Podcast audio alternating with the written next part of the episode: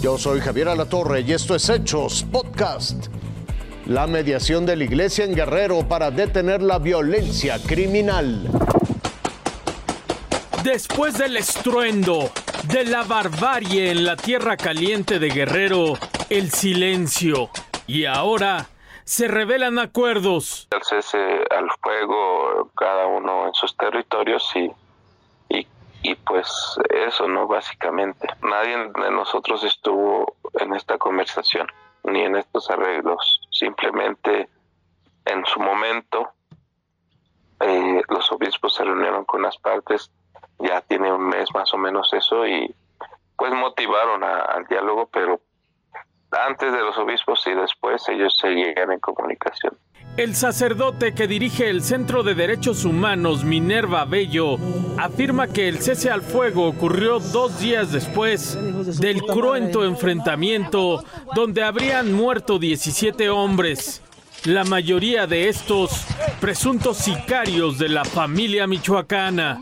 Son conversaciones que ya tenían bastante tiempo eh, entre estos dos liderazgos de la familia y de, los tlacos y que finalmente el miércoles después de mediodía pues llegaron a un buen término. En este mes de febrero es la segunda intervención que se conoce de los líderes religiosos para evitar más muertes e inseguridad en Guerrero.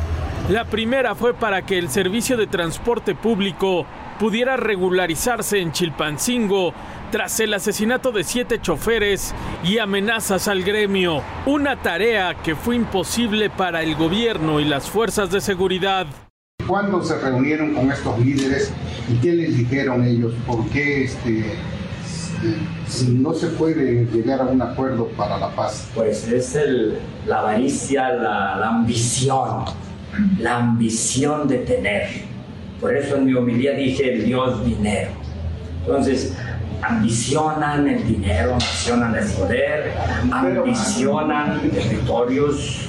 Ellos eh, pedían una tregua, pedían una tregua con sus condiciones. ¿Se puede saber qué condiciones pusieron? Territorios. Con información de corresponsales, Fuerza Informativa Azteca.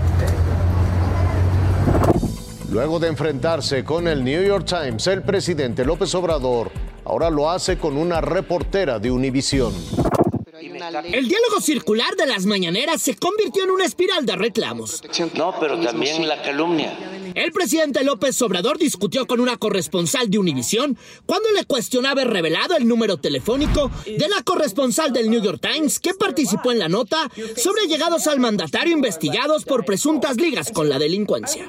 Volvería a presentar un teléfono Claro, privado de un Claro, nosotros. cuando se trata de un asunto en donde está de por medio la dignidad del presidente de México. ¿Y qué hacemos con la ley de transparencia, señor No, no, por encima de esa ley está la autoridad moral, la autoridad política.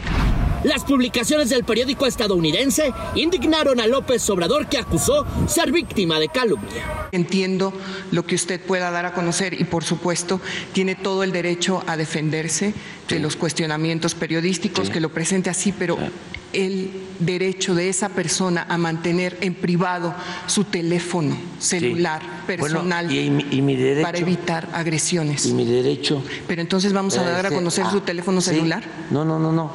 Y el derecho a la calumnia. Ella tiene derecho a calumniarme, a mí, a mi familia, a mis hijos.